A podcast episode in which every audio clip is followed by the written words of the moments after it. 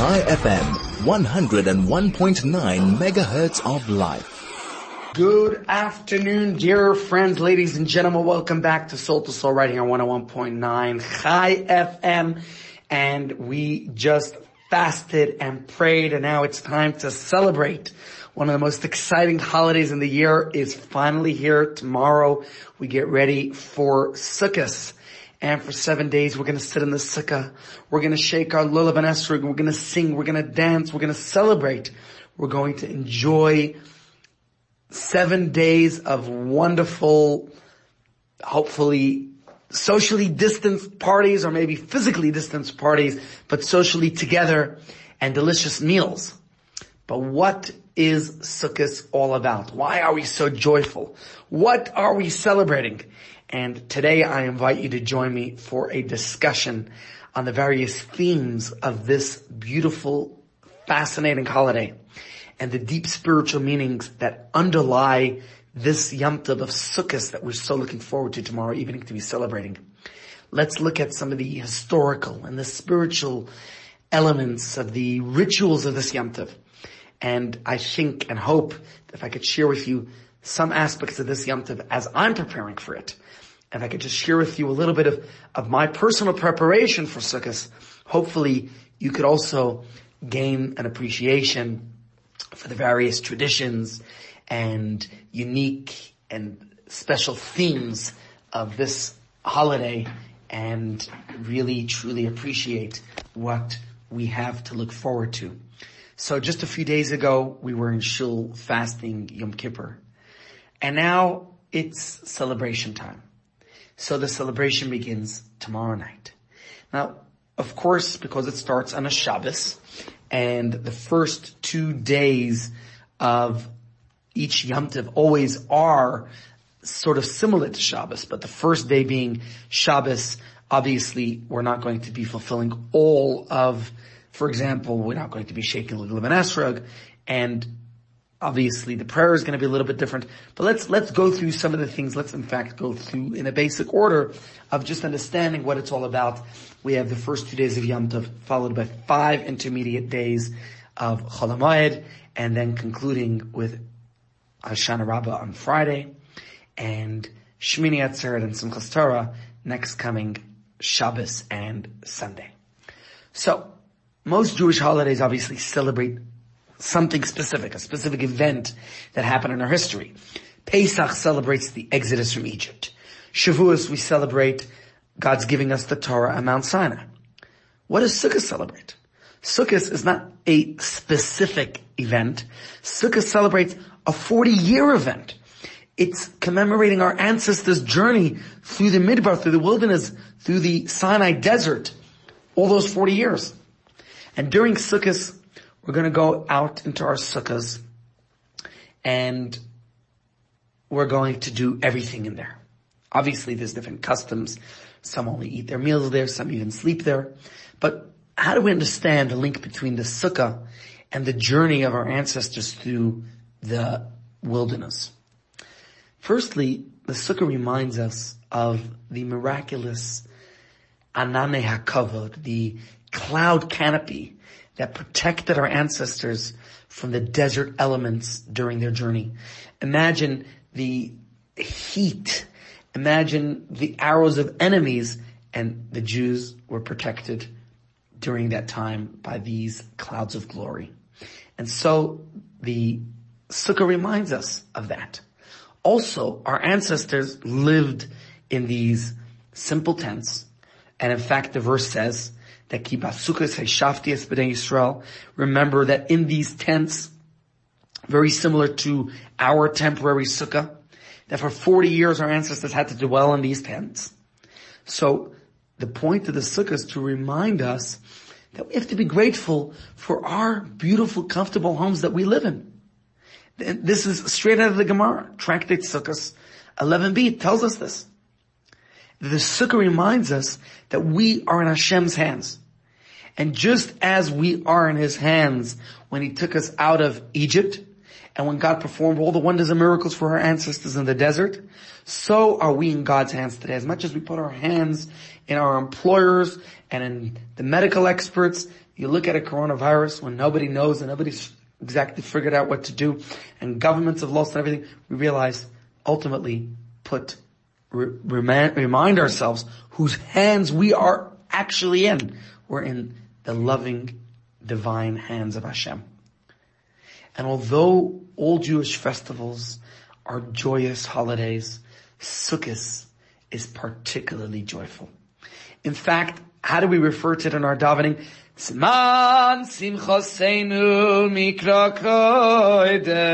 Or tomorrow we'll say Ba'ahava Mikra Kodesh. We refer to it as our time of joy, of celebration. Historically, why is this more so a time of celebration than other holidays? Well, firstly, we know that we just came from Yom Kippur, when God forgave our ancestors for the Chet Egel, the sin of the golden calf. And so Sukkos, coming just 5 days later, gives us reason to rejoice, to celebrate that atonement, that forgiveness. Every year in Yom Kippur, God atones for our sins. God grants us a new year of goodness. Please God, a sweet good year, right? Good, everything coming from God is good, but sweet reminds us that not only should it be good in God's eyes, but we should feel indeed how good it is. The bee gives stings and the bee gives honey. We ask God that we should only experience the honey, not the stings. Even if the stings have some kind of divine good purpose, we only want the honey. Or perhaps it tells us how we have to transform the stings of life, the challenges, the difficulties that we encounter, and turn them into honey. If someone does something, if we don't like what someone does to us, it stings. Well, let's try not to do that to others. We could turn it into honey. So it's about personal self-transformation. And so every year in Yom Kippur, after we're forgiven for all our sins, and we know, we're confident we're going to have a good year, well, on Sukkot we celebrate that blessing of God for a good year. We rejoice that God is giving us the good that we know we're in for the coming year. So there's a lot, there's plenty for us to be celebrating. And so we do. That's Sukkos. Sukkos is the time we're going to celebrate. And of course, the intense connection that we forged with God in Rosh Hashanah and Yom Kippur, now we have this torrent of joy during Sukkos where we feel the blessing. We feel the blessing in our lives. Chassidus explains that the joy is a state of revelation.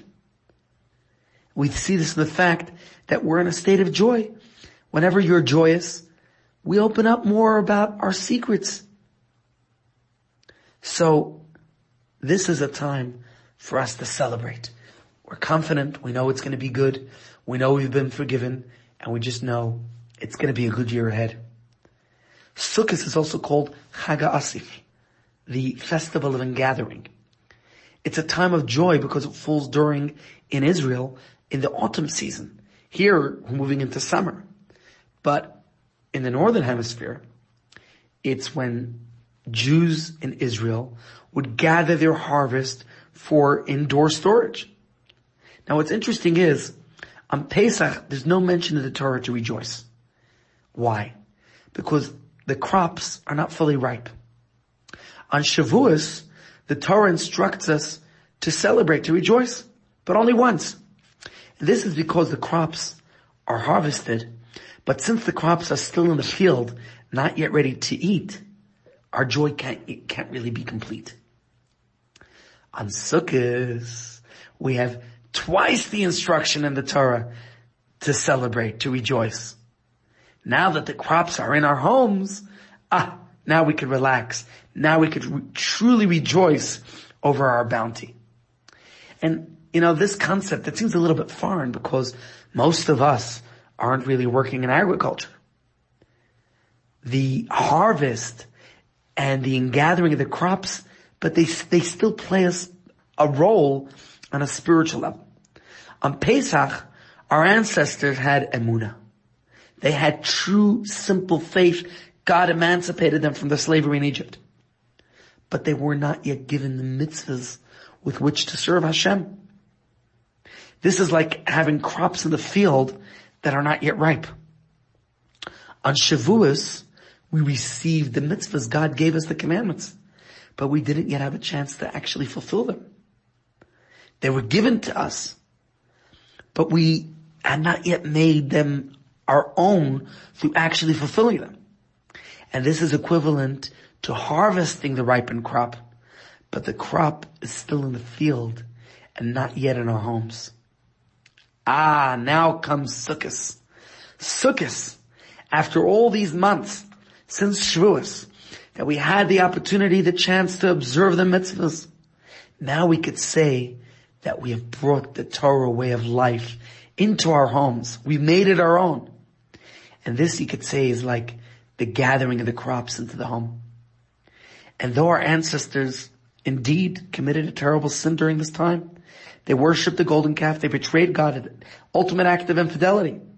The fact that they did teshuva, that they repented, and that God granted the forgiveness on Yom Kippur, that demonstrates that we could remain true to the Torah under all conditions, even with the greatest temptations. And this is a reason to truly rejoice. That's an insight the Rebbe gave on this concept of the celebration being mentioned in the Torah only once for Shavuos, not at all for Pesach, but twice for Sukkos. So that's another aspect. And I guess you could also say that when we bring in hopefully a bountiful harvest, then it's easy to grow haughty sometimes. People can get egocentric, forget the source that God's provided it.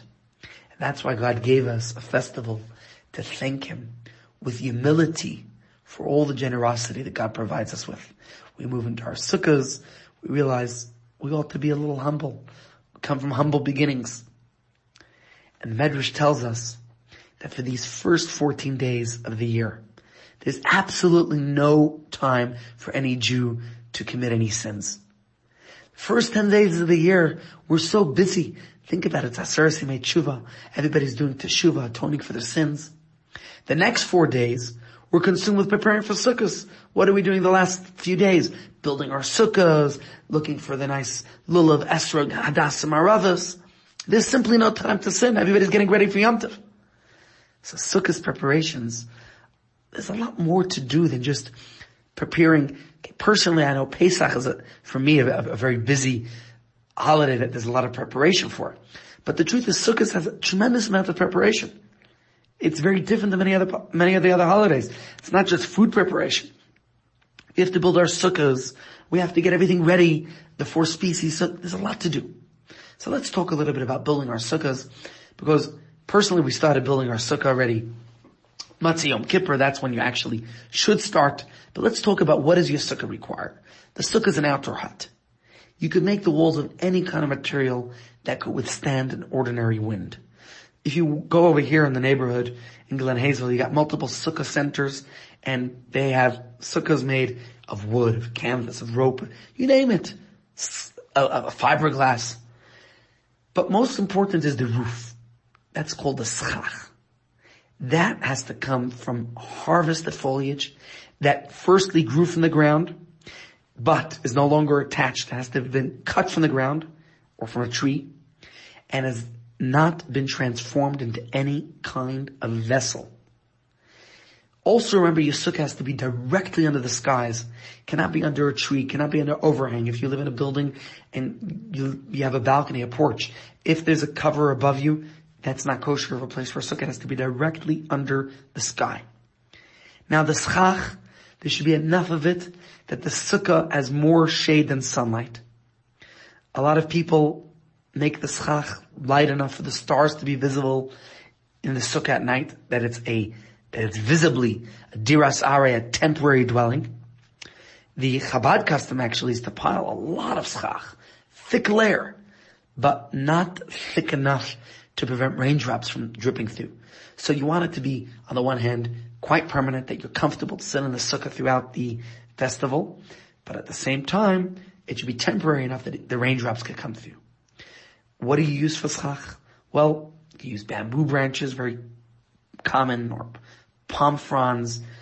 There's a lot of options, and there's actually permanent schach that you could get these days here in the shops, bamboo roll-up mats, as long as it was made specifically for schach, not for any other purpose. You can't buy those things that they sell on the Bunkwit Drive that are bamboo mats that were made for gate coverings.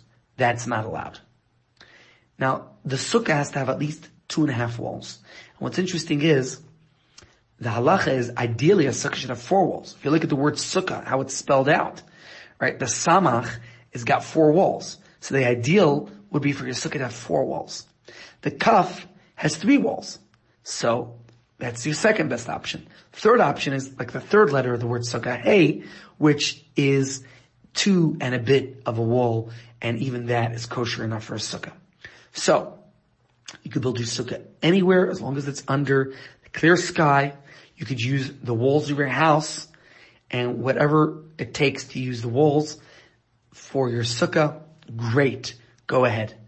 And a lot of people have a custom of beautifying the sukkah with art, with draperies, with lights, with decorative ornaments. And of course, this shows that we're celebrating and you really love and cherish the sukkah. At the same time, just to make you aware, Chabad custom is to leave the sukkah walls bare. And the idea is that the mitzvah itself is the most potent beautifier of the sukkah. We'll be right back and we'll talk about the Arba Minim, the 4 species that we gather for Sukkos. Chai FM, your station of choice since 2008. Welcome back to Soul right here on 101.9 Chai FM. I'm Rebbe, and it's great to be with you here today, getting ready for Sukkos, going from the days of awe to the days of joy. You fasted, and now it's time to feast and celebrate. Let's look at the next aspect of the sukkah celebrations. We talked about building your sukkah. We talked about the significance of the sukkah. Now let's talk about the Arba Minim, the 4 species. The Torah tells us to gather 4 species of vegetation. In fact, the words of the Torah, Lekachtem Lachem, you take for yourselves on the first day, pre-Eitz Hadar, the fruit of a beautiful tree. Kapos Tamarim, date, palm fronds, and it goes on to tell us about the Arve Nachal, the willows of the brook, and the Hadas, which is the myrtle. And you should rejoice before Hashem your God for these 7 days. That's the verse of the Torah in Vayikra. So what are these 4 species? Well, the pre-Eitz Hadar, our sages tell us, that's the Esrog, the citron fruit.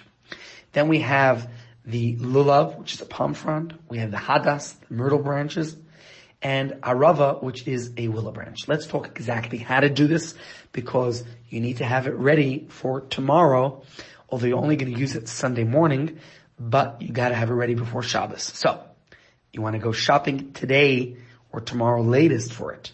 And I don't know how much stock will be left in the shops, so make sure you get there as soon as possible. The esrog is a unique fruit. It's like part of the lemon family. It grows in warm climates, commonly from, Calabria is Italy, or a lot of esrogim come from Israel and Morocco. So the esrog has to be complete. No holes, no missing sections. I mean, if it has any of that, it's not going to be kosher. If the esrog comes with a pitum is that small bulbous stem at the top. The pitum must remain intact for the esrog to be kosher. Now, the esrog, when it comes off the tree, is usually green at first, but turns yellow over time. Now, it's kosher to have a green esrog, but a yellow esrog is more ideal, it's more preferable. And the Torah calls the esrog pre-Eitz Hadar. It's a beautiful fruit. And therefore, many Jews, you'll even see now, even despite the coronavirus, which again, I must caution everyone, really still don't let your guard down. Even for a beautiful mitzvah, God wants our lives to take precedence. But you'll still see many people carefully sifting through the esrogim and selecting the most beautiful specimen. People looking with their magnifying glasses to make sure it doesn't have any spots that would be that would make it ugly. And we look for one that's really nice and pretty and attractive shape that has hopefully fewer blotches or no blotches ideally. The lulav is a branch of the palm tree. Now, you look at a lulav, it has many layered branches that hug the central stem. The lulav should stand straight rather than bending in any direction, not forward, not right or left. Also, its branches should hug the stem rather than pull away from the stem. If it's pulling away from the stem, that's not a kosher lulav. So, just some pointers of what to look out for when you're going to the shop to buy your lulav and esrog if you haven't yet.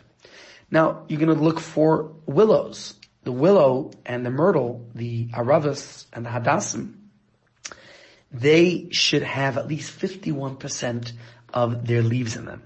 This is brought down in Shulchan Aruch. The hadas requirements are actually a little bit more complicated.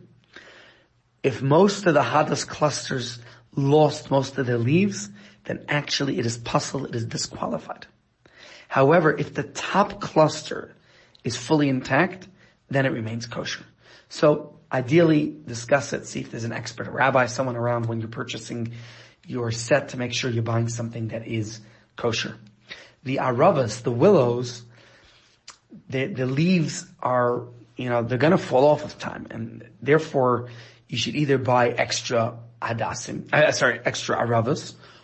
extra hadasim too. We'll talk about that. The Rebbe would, I think, have 36 hadasim on his lulav. Many people try to have more than 3, at least 3, 6, 9, going various numbers of 3.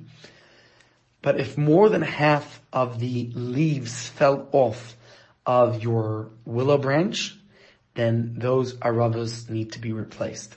And that's why people buy extra hadasim and aravas, just in case they're going to fall off. Keep them in your fridge so it remains fresh, and probably once during Chol Hamoed, you might need to replace them.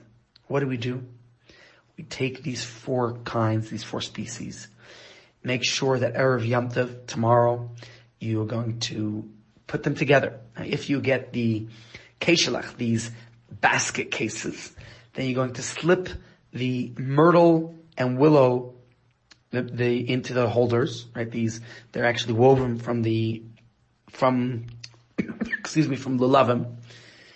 And you're going to put them on the bottom of the lulav. Maybe, at least make sure it slides up at least 1 inch. So the way to do it is to lay the lulav on a table with the stem, that green side in the middle, facing up. And you put the 3 myrtle branches into the right side of the holder and the 2 willow branches into the left side of the holder. And you slip the lulav into the plastic sleeve to keep it fresh. And voila, you're good. Now, at the same time, being a Chabad rabbi, I think it's important to share with you that in Chabad custom we don't use. You might notice that the Chabad lulav sets do not have these keshelach. We don't have the holders. Instead, the myrtles and the willows are actually bound directly onto the lulav using strips that are peeled from the lulav. 1 hadas on each side of the lulav, each covered by an arava, and then 1 more of the hadasim at least on the front of the lulav. Like I said, you could add extra hadasim in multiples of 3, and the strips of the lulav are then wound around the branches. You can actually ask them here in the shop if they could send you these lulav, these rings they're called, and you want to just secure the knots tightly around on the lulav, and you're good to go. Your lulav set is ready to go. You should be good for Yom Tov. Of course, you're not going to use it until Sunday. So let's first talk about a couple other aspects of getting ready for Yom Tov, and then perhaps we'll go back to discussing the mitzvah of the lulav and esrog. So tomorrow evening, Friday night, As always, you're going to make sure throughout the day to prepare for Yom Tov, all the necessary preparations. Make sure your home is beautiful. Make sure your sukkah is built. Make sure you have delectable gastronomic delights and nice drinks. Get ready to celebrate the Yom Tov beautifully. And of course, we usher in Sukkos with candle lighting. Now, it's always appropriate to light the candles 18 minutes before sunset, but especially because it is not just an ordinary Yom Tov, it is coming into Shabbos, and you can't light after sunset. So try to light it 18 minutes before. Where should you light? Ideally, it's right to light it in the sukkah. Of course, if it's not possible to, for whatever reason, maybe space constraints or wind or safety considerations, then you could light your candles indoors. But ideally, it should be visible, let's say through the window, through the door, some way to see the candles from the sukkah.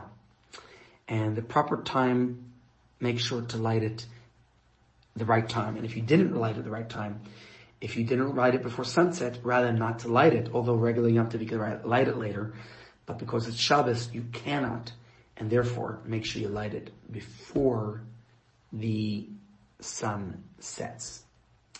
Now, davening. It's not such a long davening. If you're going to shul, of course, each shul has its specific protocols, but if you're going to davening at home, make sure you select a nice suitable location, whether it's near a table or in front of the wall or a nice, good, comfortable place to sit and to stand in the appropriate places during davening. During lockdown, it was really beautiful for me to gather my children together, to have the family together in our library. We would all sing the Kabbalah Shabbos together. It was really nice and special. So if you're able to do that, gather your family around. Even if you're not going to shul and you're not davening with a minyan, it's still preferable to daven the same time as the shul's daven.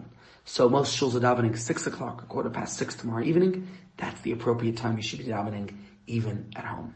Now, the Ma'ariv is going to start tomorrow. At least in the Chabad tradition, we start with an abridged version of Kabbalah Shabbos. We're going to start with Mizmar LeDavid and Sing LeChadodi.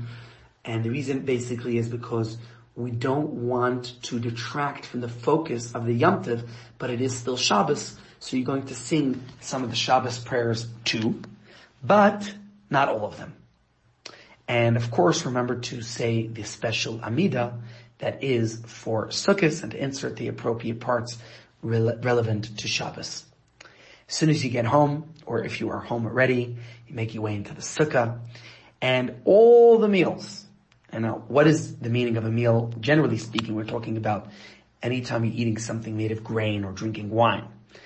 All the meals of sukkahs are to be enjoyed inside the sukkah. You can eat snacks or have drinks at home, but it's preferable to spend as much time as possible in the sukkah. In Chabad custom, we don't eat a morsel of food outside the sukkah. Even a little refreshing drink in the sukkah. If we want to study, want to do work, we do it in the sukkah. You want to take a snack, in the sukkah. Many people sleep in the sukkah, even if it's not a Chabad custom. Probably most people don't necessarily sleep in the sukkah anymore today. But still, just to be aware that many people do. And before eating or drinking in the sukkah, you have to make sure to say the bracha leishev ba sukkah. The mitzvah of sukkah, you can do so whether you're eating in your own sukkah or in a friend's sukkah, even though that's a little bit more challenging this year. I know we have our shul sukkah open, but we need people to observe the physical distancing, even if socially we have to remain connected.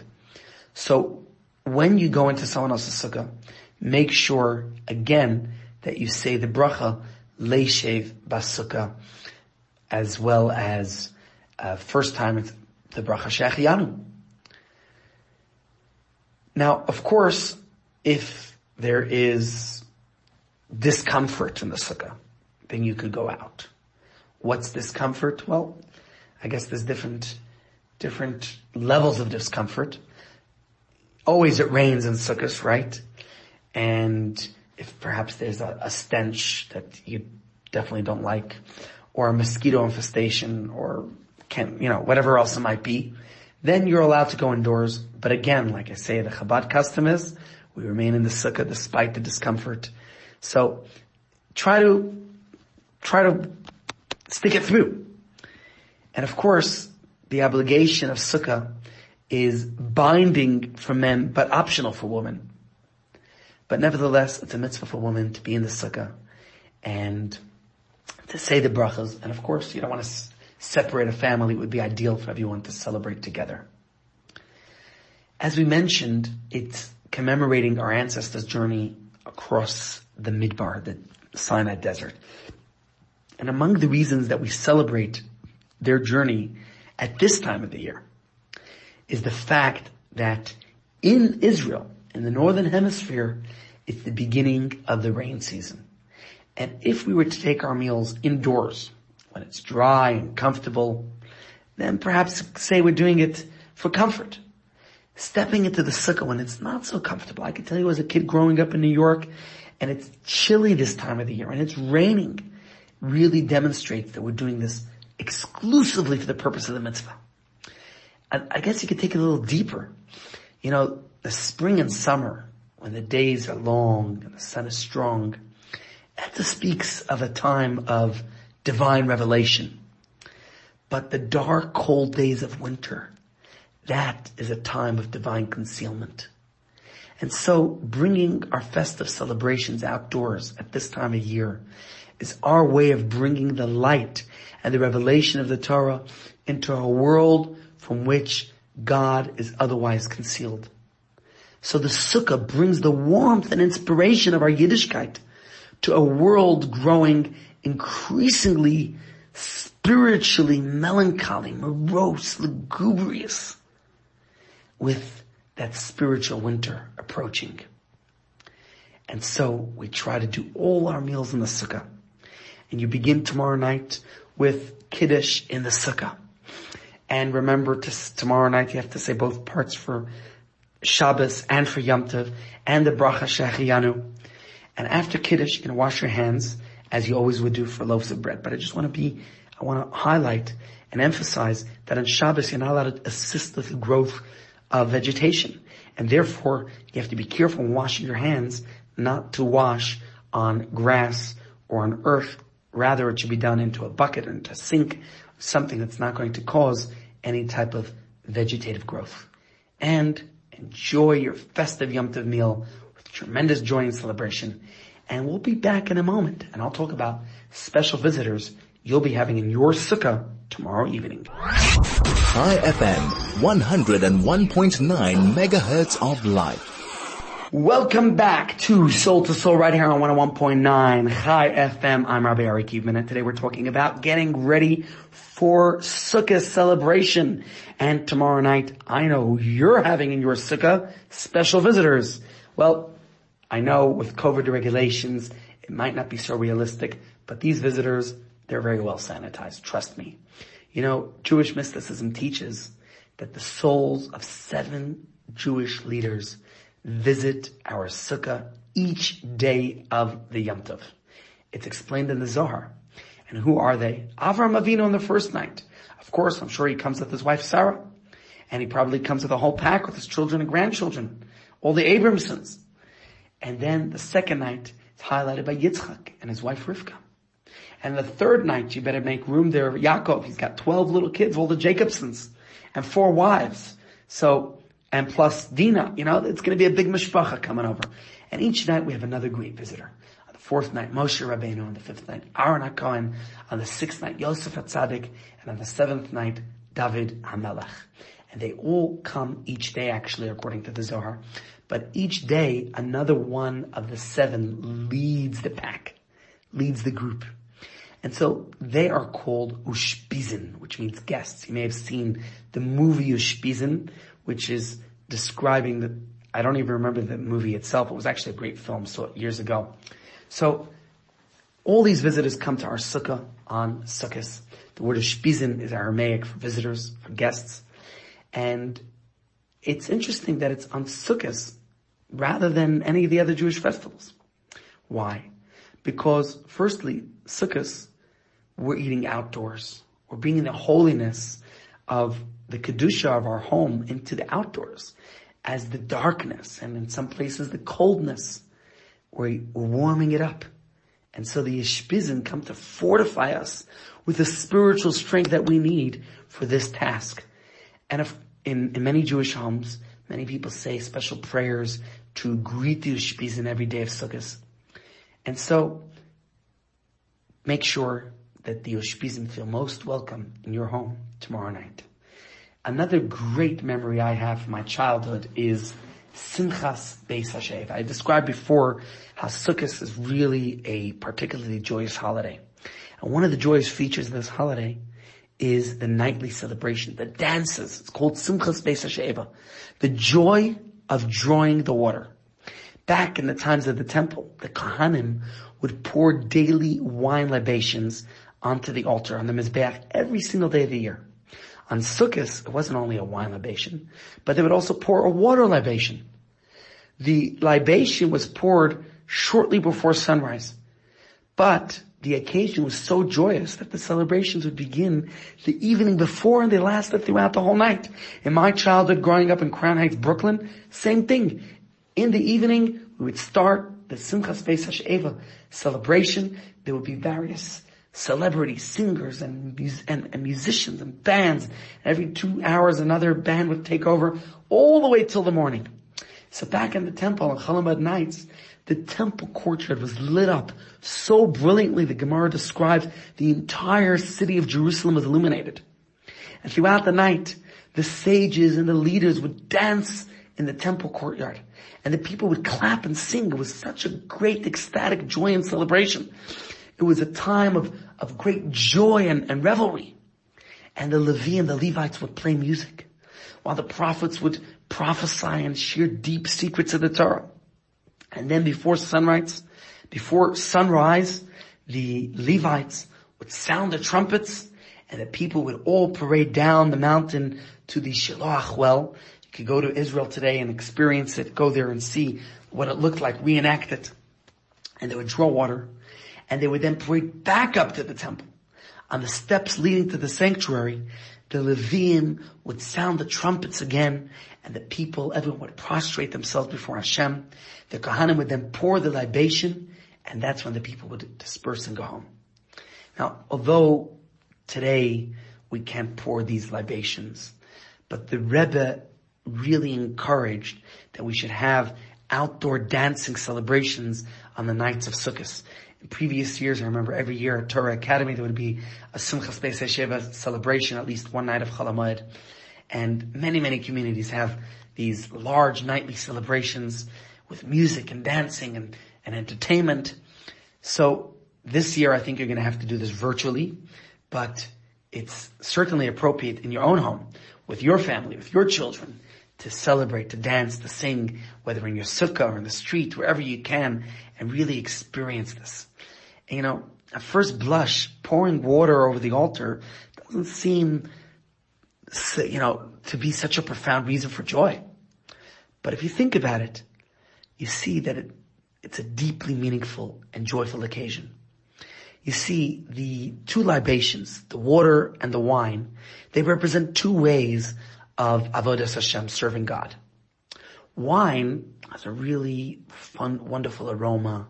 We drink it, it has fine flavor. We know, we like wine, right?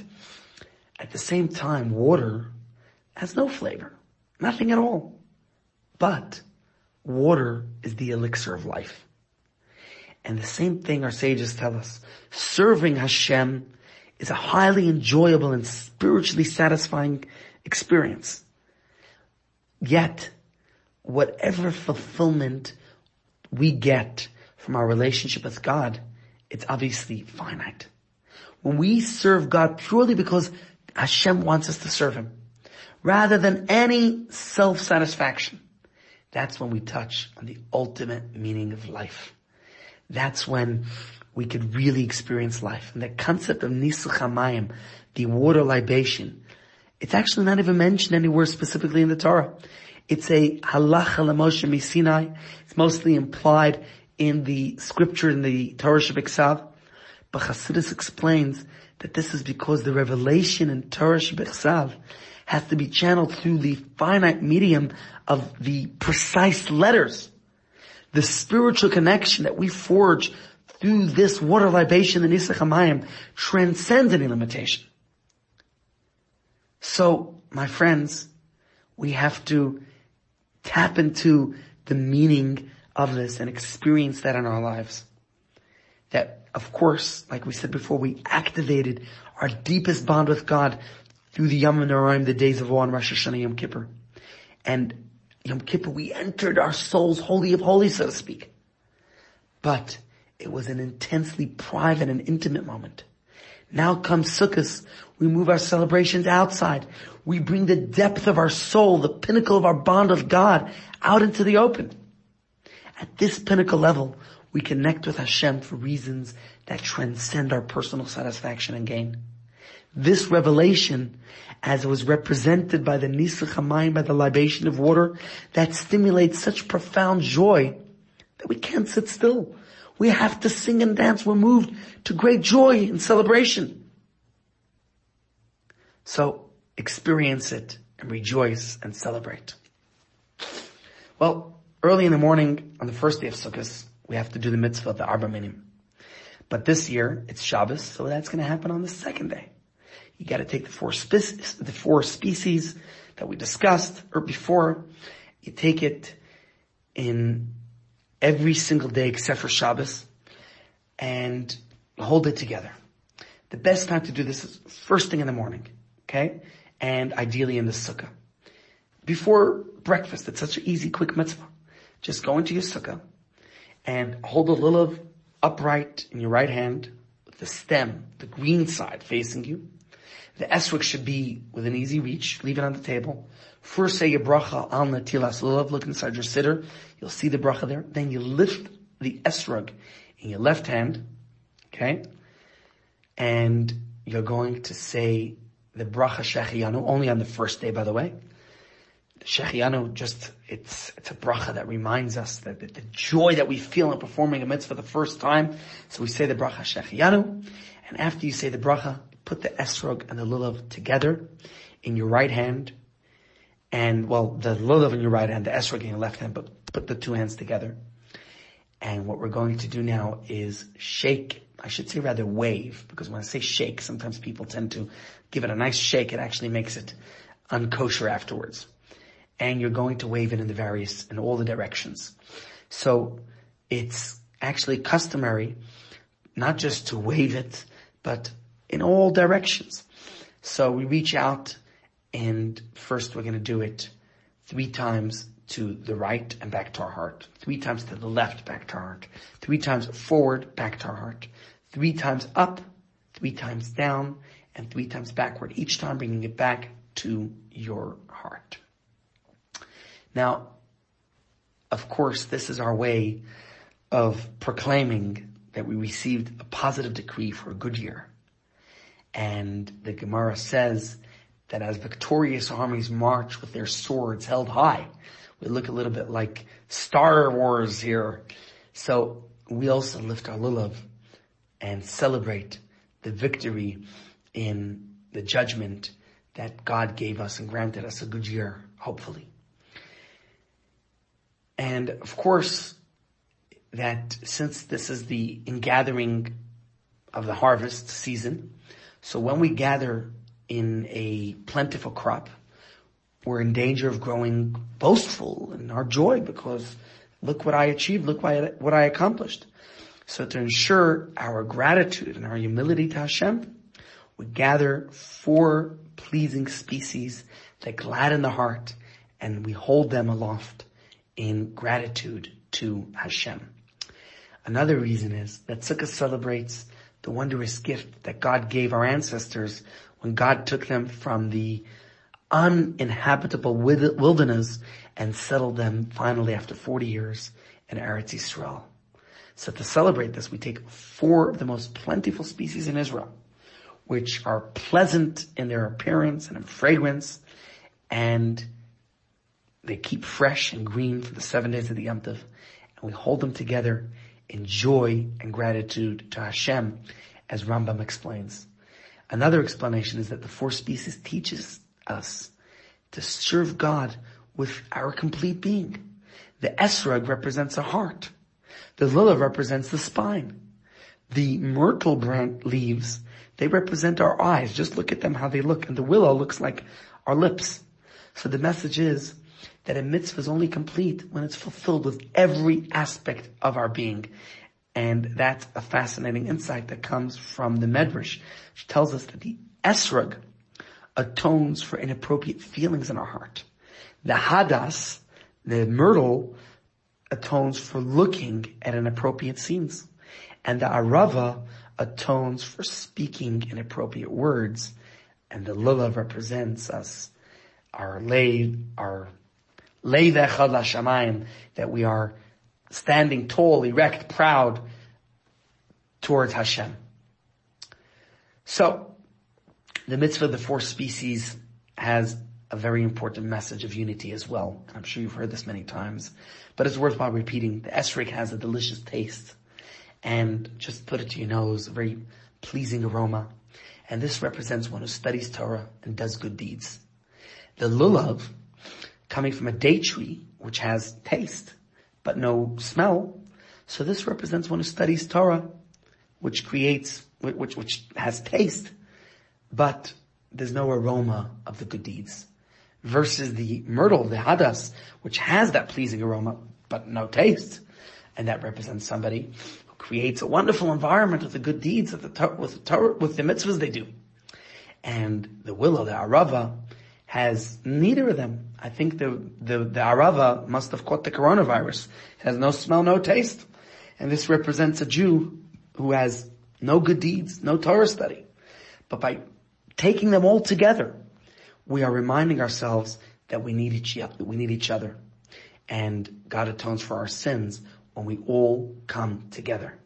So, we know this mitzvah cannot be complete even if one of them is missing. And likewise, if one Jew is missing, if one Jew is lacking, then regardless whether they're an esrog or a arava, we are incomplete. And so, each of the four species represents unity.